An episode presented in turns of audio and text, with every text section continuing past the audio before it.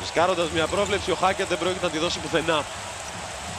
Η στιγμή που όλοι όσοι βλέπουμε μπάσκετ αγαπάμε. Χάκετ με την προσποίηση για το μάτς 84-81 με υπογραφή Ντάνιελ Χάκετ.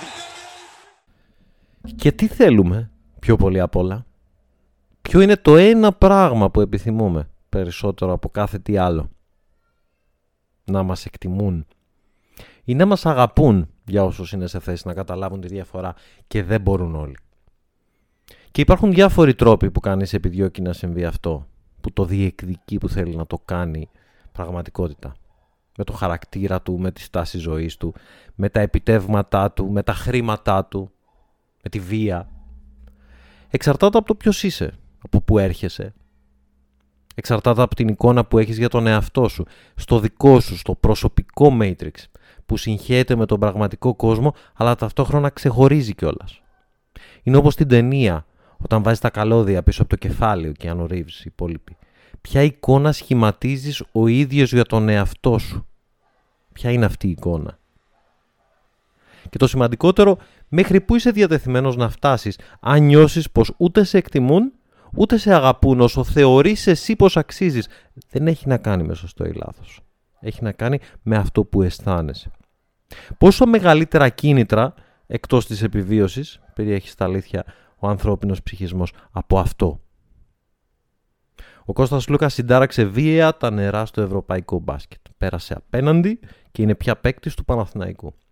Για το μάτς επεισόδιο 26 πέρασε καιρός. Το ξέρω, αλλά χρειαζόταν ένα διάλειμμα και δεν είναι να βγαίνω στο μικρόφωνο και να είμαι ο μισός. Δεν θα το βρίσκα δίκαιο ούτε για μένα ούτε για εσά. Χωράτε με για την απουσία και ελπίζω να είστε όλοι σας καλά.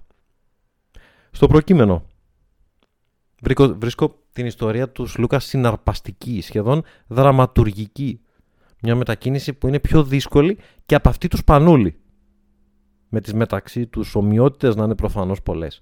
Και θα μου πείτε, τι είπες τώρα, τι λες, πώς είναι δυνατόν; Σπανούλης μετακίνηση μία και μοναδική και... Να εξηγηθώ. Ο Σπανούλης λοιπόν διέβη τον Ρουβίκονα. Οπ. Ήμουν σίγουρος ότι δεν θα έλεγα Ρουβίκονα. Θα το απέφευγα με κάποιο τρόπο, αλλά δεν γίνεται. Πολύ ωραίο. Λοιπόν, ο Σπανούλης διέβη τον Ρουβίκονα στα 28 του χρόνια, μετά από 4 χρόνια στον Παναθηναϊκό σε δύο θητείες. Είχε στα χαρτιά λοιπόν 7-8 χρόνια μπροστά του για να γίνει σημαία του Ολυμπιακού, αν τα πράγματα του πήγαιναν καλά. Όπως και έγινε. Εξασφάλισε τη θέση του στο πάνθεον της ομάδας. Όπως συνέβη και με τον Πρίντεζη. Όπως προσεχώς θα συμβεί με τον Παπα-Νικολάου. Με την κίνηση του αυτή ο Λούκας εξασφάλισε ένα πράγμα στα σίγουρα. Πως όταν τελειώσει η παρασημοφορημένη καριέρα του δεν θα είναι πουθενά αγαπημένος. Φυσικά θα έχει πάντα φίλους στη Φενέρ. Αυτό είναι δεδομένο. Αλλά δεν θα ζήσει στην Κωνσταντινούπολη για να τους βλέπει. Το πολύ πολύ να ταξιδεύει εκεί μία στο τόσο. Θα έχει παίξει 9 χρόνια στον Ολυμπιακό με 2 Ευρωλίγκες, 4 πρωταθλήματα, 3 κύπελα, αλλά για τον κόσμο του θα είναι πάντα ανεπιθύμητος. Προδότης, φιάλτη. Με 3 χρόνια διαθέσιμα με την πράσινη φανέλα του Παναθηναϊκού, δεν προλαβαίνει ρεαλιστικά να διεκδικήσει κάποια θέση στον εσωτερό κύκλο των ηρώων της ομάδας. Αυτό χρειάζεται χρόνο. Θα τον αγαπήσουν μισό για αυτό που είναι και μισό γιατί παράτησε τους άλλους, τους εχθρούς, τους προκάλεσε πόνο, νεύρα, πρόβλημα. Όχι ακριβώς λοιπόν άδολη αγάπη, τουλάχιστον αυτή που χτίζεται με το χρόνο, με την τριβή, με τις εμπειρίες, με τις αποτυχίες και τις επιτυχίες. Αυτή που χρειάζεται χρόνο. Εκτός 10 αν καταφέρει να σας πω, όχι μόνο Final Four να πάει να σπάσει τον κύκλο των ε, χαμένων ε, ετών, αλλά να πάρει Ευρωλίγκα, να σαρώσει ότι μπροστά του κλπ. Και πάλι όμως στη μέσα μέσα στη βάδα δεν θα μπει. Θα πλησιάσει αλλά δεν θα μπει ακόμα και αν αυτό να καταφέρει. Και αυτή θα είναι για τον ίδιο και για τον Παναθηναϊκό η καλή εξέλιξη. Η κακή θα είναι να πάνε τα πράγματα τόσο στραβά που το μυθικό συμβόλαιο των 9,3 εκατομμυρίων ευρώ συν μπόνους κατάκτηση στόχων, αυτή είναι η πληροφορία μου, να γίνει βαρύδι στο λαιμό και μόνιμη εποδός των δυσαρεστημένων που θα μιλούν για το ξοφλημένο που πήραμε από τον Πειραιά και μας τρώει τα λεφτά. Και το budget που ανεβάσαμε και ματώνουμε οικονομικά και αλήθεια είναι θα μπορούσε να πάει σε κάποιον πολύ καλύτερο και πέσαμε σε παγίδα. Εδώ ζείτε, φαντάζομαι, δεν τα ακούτε πρώτη φορά αυτά, δεν σας δείχνω από κανένα συνεφάκι. Και η ερώτηση είναι, γιατί λοιπόν αφήνει κανείς μια σίγουρη κληρονομιά για να παίξει μια ζαριά γεμάτη ρίσκο; Γιατί τους τρώθηκε μπροστά του ένα καράβι λεφτά, ρε γιατί άλλο. Και τα υπόλοιπα είναι φλεναθήματα και φιωριτούρες. Σας ακούω να το λέτε. Και σιγά που θα καθίσω εγώ σε αυτό το μικρόφωνο και θα σας πω ότι τα χρήματα δεν παίζουν κανένα ρόλο και όλα είναι ροζ και ρομαντικά. Φυσικά και παίζουν ρόλο. Και γιατί είναι τερατοδός περισσότερα από τα 4,8 αστερίσκο ερωτηματικό, αλλά κάπου εκεί ήταν που έχω μάθει πώς ήταν εν τέλει η προσφορά του Ολυμπιακού, αλλά και γιατί τα χρήματα σημαίνουν κάτι. Είναι όπως το λέει ο Πίτερ Μπραντ, ο Πιτ στο Moneyball. Δεν το κάνεις για τα λεφτά. Το παίρνει ο Brad Pitt την προσφορά από τον Henry, τον φεντικό, τον Boston Red Sox. Και του λέει τι, τι λεφτά σου δώσανε, σου δώσανε το μεγαλύτερο συμβόλαιο στην ιστορία των GM. Και λέει ο άλλος, και τι έγινε; Ε, πήρα μια απόφαση ζωή μου για τα λεφτά, θα ξαναπάρω άλλη. Και του λέει, δεν το πάρει για τα λεφτά. Θα το κάνεις για ό,τι σημαίνουν τα λεφτά. Στην προκειμένη περίπτωση, τα 9,3 εκατομμύρια ευρώ σημαίνουν πως ο Παναθηναϊκός πιστεύει πως ο Σλούκας είναι αυτό που χρειάζεται, μαζί με τους άλλους, κανείς δεν παίζει μόνος του, για να βγει από μια τριετία ανυποληψίας και από μια δεκαετία και βάλε απουσίας από το Final Four της Ευρωλίγκας. Και για να μπει στη σφεντόνα και να επιστρέψει στον ουρανό και όχι σιγά σιγά αερόστατο. Και πως για να συμβεί αυτό είναι διαδεθμένος να πληρώσει τη σχετική υπεραξία που έχει και επικοινωνιακές προφανώς διαστάσεις. Αλλά ο Σλούκας, ο οποίος για πρώτη φορά κάθισε στο τραπέζι με τον Παναθηναϊκό την Πέμπτη, από την γράφουμε Κυριακή. Και ως την περασμένη Δευτέρα απέριπτε το ενδεχόμενο. Και δεν είχε πάνω-πάνω στη λίστα του τα χρήματα. Οπότε για να καταλάβουμε καλύτερα την απόφασή του, χρήσιμο είναι να πάμε λίγο πίσω στο χρόνο. Και να πάμε στο 19 και στη Βιτόρια. Και ο Σλούκα εκεί κερδίζει για πρώτη και μοναδική ως τώρα στην καριέρα του φορά θέση στην καλύτερη πεντάδα της Ευρωλίγκας. Και την προηγούμενη μέρα η χιλιοταλαιπωρημένη και ελλειπής Φενέρ έχει αποκλειστεί πολύ εύκολα από την ορμή του Λάρκιν και της Εφές και του Αταμάν. Και η Φενέρ είναι τρένο, είναι συμπαγής, είναι τηρουμένων των αναλογιών καλύτερα συγχρονισμένη, όχι με περισσότερο ταλέντο, αλλά καλύτερα συγχρονισμένη και περισσότερο ομάδα ο Μπράντοβιτς και από την ομάδα που το πήρε το 17, αλλά δεν έχει Γιούντο και Μπογκδάνοβιτς, αυτά δεν σου συμβαίνουν κάθε μέρα. Αλλά έχει καλύτερη χημεία. Έχει αναπτύξει καλύτερα τους μηχανισμούς. Λοιπόν, η Δώρα Παντέλη, αφού αποκλείεται η Φενέρ, τότε η βραβεύση γίνεται στο ενδιάμεσο Σάββατο, σε γκαλά. Μετά ήρθε ο κορονοϊός και τα κάνω ίσο μάλα. Και δεν επανήλθαμε ποτέ κάνουμε τώρα τα, τα, τα event αντί για γκαλά τα κάνουμε σε μια τέντα όπως έγινε φέτος στο Κάουνας δηλαδή ντροπή. Λοιπόν, η Δώρα Παντέλη κάνει τη συνεντεύξη αφού ο Σλούκα παίρνει το βραβείο της ε, παρουσίας του στην καλύτερη πεντάδα, All Star, ας πούμε, τουρμένο των αναλογιών στην Ευρωλίγκα. Και τον ρωτάει κάτι πάρα πολύ ωραίο. Πάρα πάρα πολύ ωραίο. Θα το αντάλλασες αυτό το βραβείο με την ευκαιρία να παίξεις στον τελικό; Όχι να κερδίσεις το τρόπαιο, που είναι εύκολο να απαντήσεις. Θέλω το τρόπαιο, OK. Okay. Θέλω την κούπα. Αυτή καθαγιάζει τα πάντα. Αλλά για την ευκαιρία να παίξεις τον τελικό, δεν στο δίνω. Μπορεί να χάσεις. Και μπορεί να χάσεις και αυτό που έχεις. Και ο Σλούκας απαντάει όχι. Γιατί αυτό που έχεις στα χέρια του είναι πολύ σημαντικό. Και συμπληρώνει πως είναι μεγάλη τιμή για μένα να βρίσκομαι στην καλύτερη πεντάδα πολλή δουλειά, πολύ μεγάλος ο δρόμος. Δεν έχω λόγια, είναι μεγάλη τιμή για μένα. Είναι κίνητρο για περισσότερη δουλειά. Έχω περιθώριο βελτίωσης και θα προσπαθήσω να το κάνω. Θέλω να το αφιερώσω στη μάνα μου και κυρίως στον πατέρα μου που από μικρή προπονούμαστε μαζί. Είμαι πολύ συγκινημένος. Αυτά είναι τα λόγια ενός ανθρώπου που ξέρει πως το φυσικό του ταλέντο λίγο ως πολύ, λίγο ή πολύ, δεν ήσονταν απαραίτητα με μια θέση στους καλύτερους της Ευρώπης. Που ξεκίνησε χαμηλά και χρόνο με το χρόνο ανάγκαζε το κοινό, τους προπονητές, τους αθλητές του να τον παραδέχονται στο λίγο παραπάνω. Δεν ήρθε στα 20, στα 23 ο Λούκας και να πεις έλα εντάξει τώρα βάλ το μέσα, το βλέπεις το παιδί. Που είχε ανάγκη να του αναγνωριστεί αυτό. Στη Βιτόρια δεν ήθελε να αφήσει το βραβείο της καλύτερης πεντάδας για το ενδεχόμενο να παίξει τον τελικό και να πάρει τον τίτλο. Ήθελε αυτό που αναγνώριζε τον κόπο, την προσπάθεια, ό,τι είχε καταφέρει ως τότε. Το είχε ανάγκη. Γι' αυτό εκείνο το βραβείο ήταν τόσο σημαντικό και το είπε πολύ ξεκάθαρα και με πολύ μεγάλη ειλικρίνεια. Μέσα στη συγκίνησή του. Ξέρετε όπως το συνέστημα οδηγεί τα λόγια σου και τα κάνει αυτόματα ειλικρινή γιατί δεν περνάει από τη, από τη σίτα, από την κρυσάρα της, ε, του εγκεφάλου. Απλά βγαίνει, απλά ρέει. Ο Σλούκας σπανίως το κάνει αυτό. Είναι πολύ συντεταγμένος αυτά που λέει. Βάζει την κασέτα το λέει ο ίδιος για πλάκα. Τη σεζόν λοιπόν που ο Ολυμπιακός έφτασε στον τελικό της Μαδρίτης, ο Σλούκα έπαιξε 29 παιχνίδια όλα από τον πάγκο. Είχε μέσο όρο συμμετοχής 18 λεπτά με 6,7 πόντους 3,1 assist. Και στο ηλιοκεντρικό σύμπαν του Βασίλη Σπανούλη υπήρχε περισσότερος χώρος για δορυφόρους. Απόδειξε ότι ο Ευαγγέλης Μάτζαρης έπαιζε παραπάνω, έπαιζε 23,5 λεπτά. Ταιριάζε περισσότερο. Αλλά δεν είχε τόσο πολύ χώρο για αυτό. Φώτο τουλάχιστον όσο αυτό φώτο θέλει να είναι ο Λούκα. Και νομίζω ελάχιστοι έχουν απομείνει που δεν έχουν κατανοήσει την απόφασή του. Δεν σημαίνει ότι πρέπει να συμφωνήσεις για να καταλάβεις. Νομίζω οι περισσότεροι μπορούν να παραδεχτούν πως αυτή η απόφαση δικαιώθηκε. Αν και αυτό είναι λίγο κενό. Δεν ξέρει κανείς τι θα είχε συμβεί αν ο Σλούκας είχε μείνει στον Ολυμπιακό το 2015. Επιστρέφει στον Ολυμπιακό το καλοκαίρι του 2020 μετά τη σεζόν του κορονοϊού σε έναν Ολυμπιακό που είναι σε φάση ανοικοδόμησης σε άλλο στάτους και επιστρέφει για να είναι ο α της ομάδας για να το κάνω λιανά για το τι σημαίνει α Α σημαίνει ο Μίτσιτς ή ο Λάρκιν της ΕΦΕΣ. Ο Μίροτιτς της Μπαρσελώνα. Ο Κλάιμπερν της Τσεσεκά. Ο Βίλμπεκιν της Μακάμπι.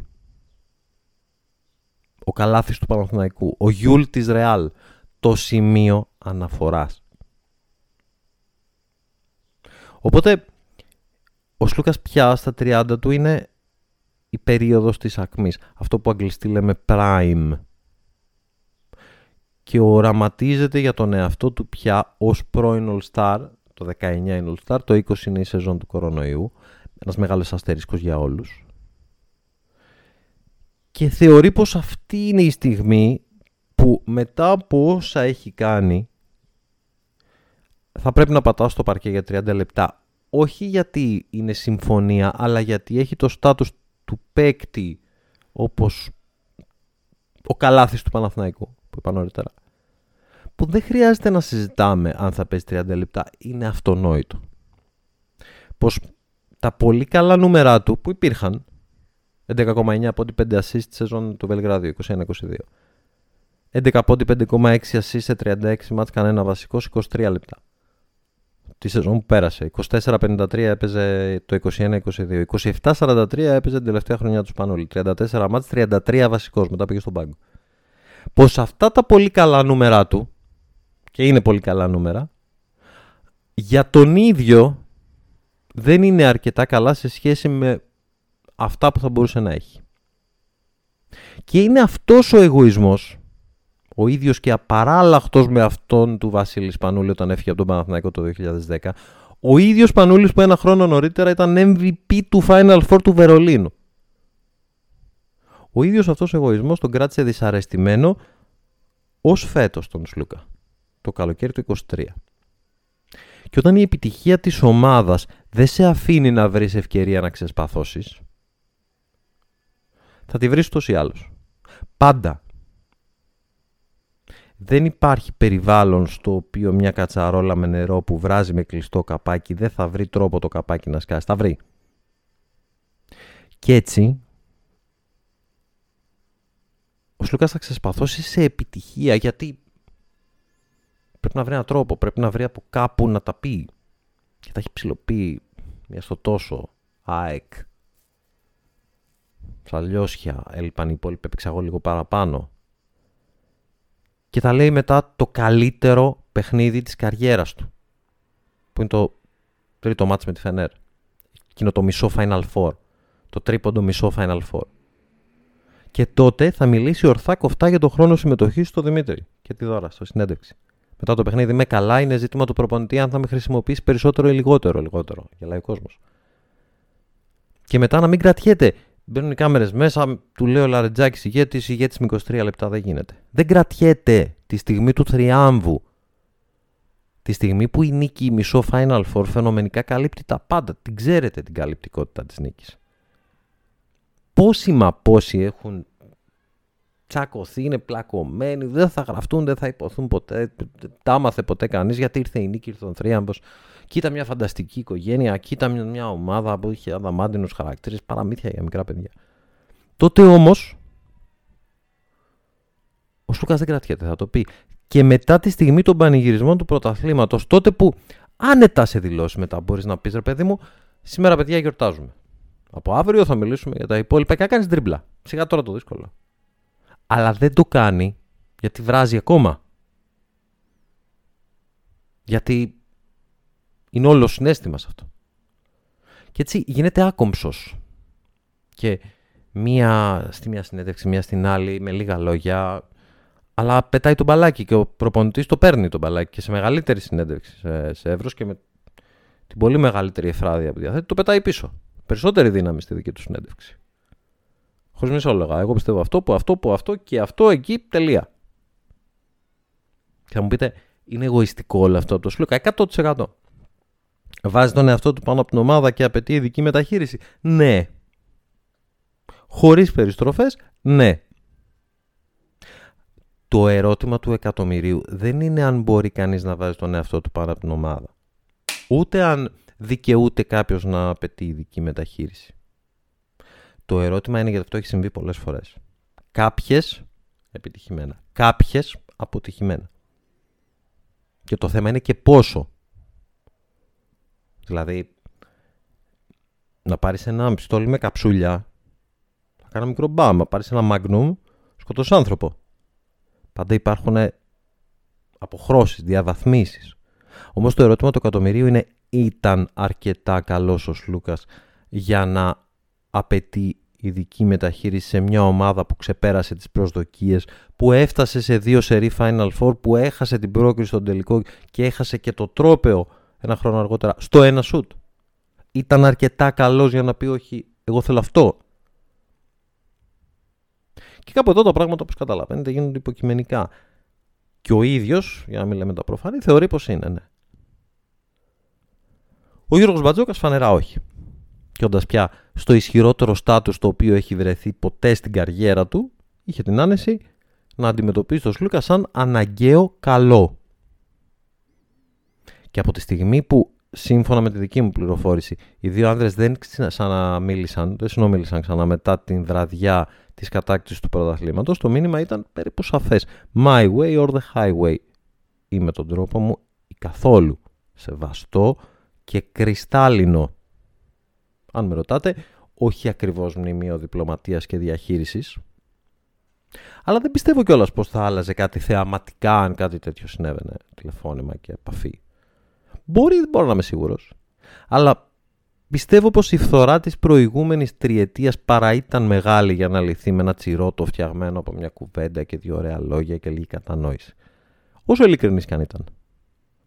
Είναι σαν τις σχέσεις. Όταν μια σχέση έχει τελειώσει, έχει τελειώσει στο τέλος μπορούμε να πούμε ωραία λόγια και να θέλουμε κιόλας να το φτιάξουμε, αλλά δεν γίνεται πια. Και από την πλευρά του Ολυμπιακού, μάλλον καλά έκανε και τελείωσε. Όχι εντέα του λείψει, ο Λούκα του λείψει. Από όλες τις απόψεις. Αλλά το πιο πιθανό ήταν πως η πληγή θα άνοιγε ξανά αργά ή γρήγορα και αυτό δεν είναι ωραίο θέαμα να το δει κανείς. Στο Σλούκα τον ίδιο τώρα είχε την ευκαιρία ο ίδιος ο Σλούκας να αποκτήσει δικαιωματικά τον τίτλο του Untouchable. Αυτό που δεν τον ακουμπάς. Στα δικά μου μάτια την είχε την ευκαιρία. Στον ημιτελικό του 22 στο Βελιγράδι, ένα παιχνίδι με την ΕΦΕ στο όριο. Πολύ ώρα στο όριο. Ένα ολόκληρο δεκάλεπτο στο, στο πλην λίγο μια κούρσα σχεδόν μιας ανάσας. Έχει φτάσει ο Ολυμπιακός στο, στο σβέρκο της ε, ΕΦΕΣ. Κομμένη και ραμμένη για αυτόν που έχει την μπάλα στα χέρια είναι αυτή η κούρσα. Το ίδιο και στον φετινό τελικό με τη Ρεάλ. Χρειαζόταν ένα αφήσιμα για να πέσει η Βασίλισσα. Ούτε στη μία, ούτε στην άλλη περίπτωση ο Σλούκας δεν χειραγώγησε το παιχνίδι όπως ένας αυθεντικός superstar το χειραγωγεί. Όπως έκανε ο Τσάτσο Ροντρίγκεθ για να το προσωποποιήσουμε, όπως έκανε ο, ο Μίτσιτς. Ο Τσάτσο που χωρίς αυτόν ο Ολυμπιακός θα είχε ήδη ραμμένο το τέταρτο αστέρι. Γιατί αν ο Σλούκα το είχε κάνει αυτό, και ειδικά φέτος αλλά και πέρσι, έστω μία από τις δύο, αλλά ειδικά φέτος, κανένας, αλλά κανένας δεν θα μπορούσε να τον κρατήσει μακριά από το λιμάνι. Και αν τελικά αυτό συνέβαινε, ο αποχαιρετισμός του από τους φιλάθλους του Ολυμπιακού θα ήταν πολύ διαφορετικός.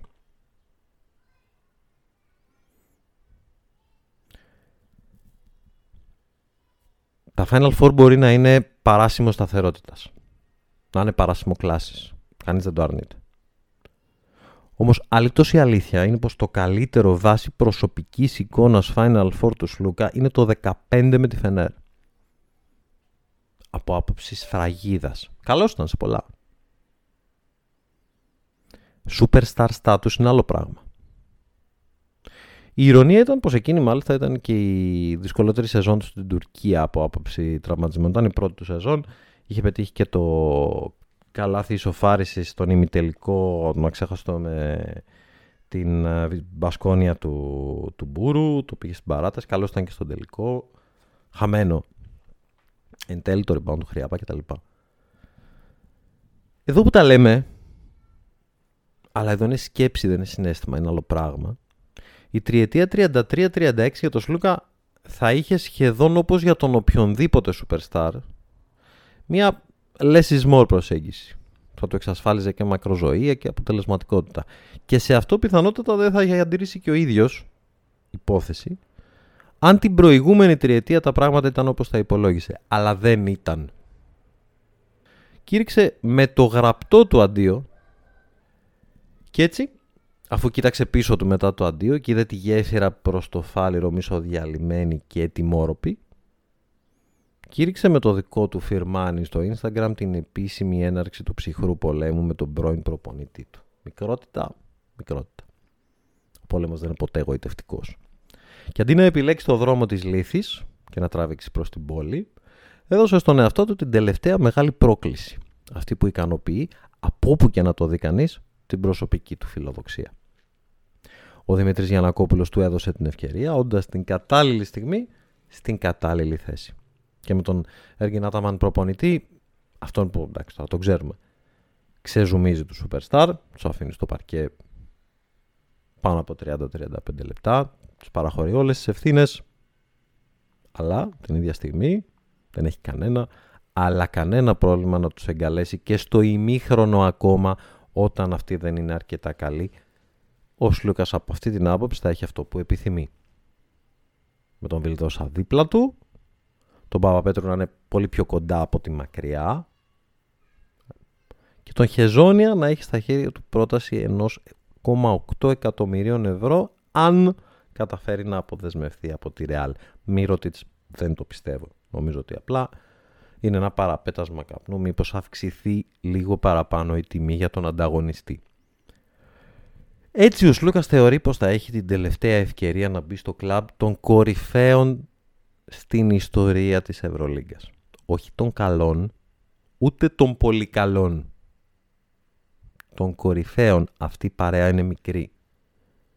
Αυτή η παρέα των παικτών που έκαναν την πασχετική γη να γυρίζει. Και για να το κάνει φόρεσε το μανδύα του κακού, σίγουρος πως θα μπορέσει να μετατρέψει το μίσος και την τοξικότητα σε καύσιμο. Γιατί όλοι στο τέλος, όλοι θέλουμε να μας εκτιμούν. Και θα κάνουμε τα πάντα γι' αυτό.